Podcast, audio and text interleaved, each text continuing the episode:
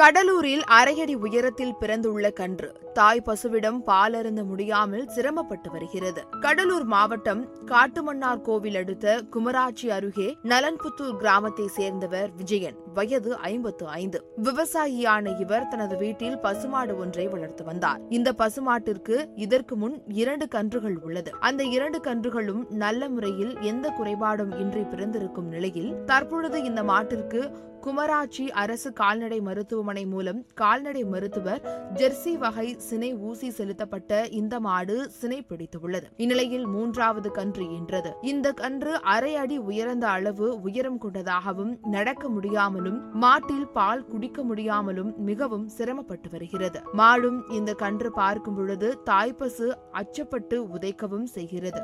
இதனால் மாட்டின் உரிமையாளர் என்ன செய்வதென்று தவித்து வருகிறார். இந்நிலையில் கன்றை மாட்டின் உரிமையாளர்கள் குழந்தை போல பாவித்து தங்களது மடியில் வைத்தபடி தாய் பசுவிடம் பால் ஊட்டி பாதுகாத்து வருவது அப்பகுதி மக்களிடையே நெகிழ்ச்சியை ஏற்படுத்தி வருகிறது.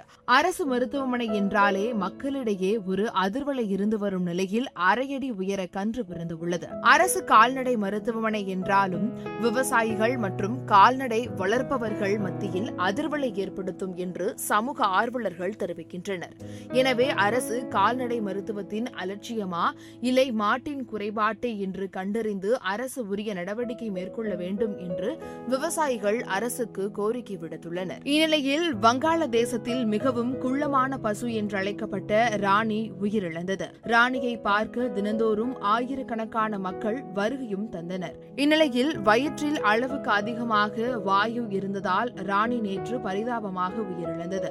வங்கதேசத்தில் குள்ளமான பசு உயிரிழந்த அதே நாளில் தமிழகத்தில் குள்ளமான கன்று பிறந்த சம்பவம் ஆச்சரியத்தை ஏற்படுத்தியுள்ளது. வெறும் ஐம்பத்தோரு சென்டிமீட்டர் உயரம் அறுபத்தாறு சென்டிமீட்டர் நீளம் இருபத்தாறு கிலோ எடை கொண்ட ராணி உலகின் குள்ளமான பசு என்ற அங்கீகாரத்தை பெற்றது.